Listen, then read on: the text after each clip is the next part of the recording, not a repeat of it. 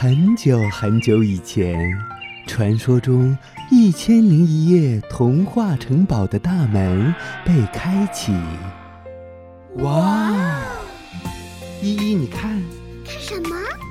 一颗颗多彩故事的种子在发芽。玲玲，你听，听着呢。一个个小精灵们，是不是想要告诉我们些什么呢？小伙伴们，让我们一起去领略其中的奥妙与神秘吧！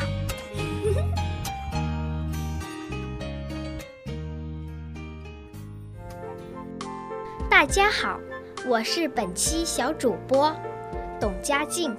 今天我给大家带来一个故事，故事的名字叫做《3个强盗》。从前有3个很凶的强盗，他们穿着宽宽的黑斗篷，戴着高高的黑帽子，出门都是躲躲闪闪的。第1个强盗有一支喇叭枪，第2个强盗有一个撒胡椒粉的喷壶，第3个强盗有一把巨大的红斧头。晚上天黑了，他们就到路上去找倒霉的人。每个人看见他们都好害怕。这3个强盗每一次都去拦截马车，都是先把胡椒粉喷到马的眼睛里，再用斧头把马车的轮子砍碎，然后用喇叭枪把乘客赶下车，抢走他们的财物。这3个强盗藏身在一个很高的山洞里，他们把抢来的东西都运到那儿去。洞里到处都是一箱一箱的钱、手表、戒指、黄金和宝石。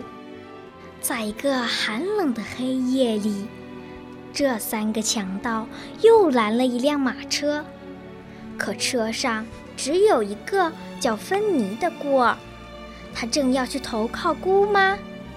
因为姑妈是一个坏心肠的人，所以高兴碰到了这3个强盗。车上没有财宝，只有芬妮，所以3个强盗就用暖和的斗篷把它包了起来，带走了。他们在山洞里给芬妮铺了一张柔软的床，她一躺下去就睡着了。第2天早上，芬妮醒过来，发现四周都是闪闪发亮的财宝。她问：“这些是做什么用的呀？”3个强盗结结巴巴地说不出话来。他们从来没有想到要用他们的财宝。为了要用这些财宝，他们就把所有走丢了的小孩、不快乐的小孩和没有人要的小孩通通都找了来。他们还买了一座美丽的城堡，让这些孩子有地方住。孩子们戴上红帽子，穿上红斗篷，住进了他们的新家。很快的，城堡的故事传开了，每天都有人把小孩带到这3个强盗的家门口来。孩子们渐渐长大了，结了婚，他们也在城堡的四周盖起了自己的房子。房子盖得越来越多，成了一个小村子。村子里的人都是戴红帽子、穿红斗篷的。为了纪念好心的养父，他们给3个强盗每人建了一座高塔，一共建了3座高高的塔。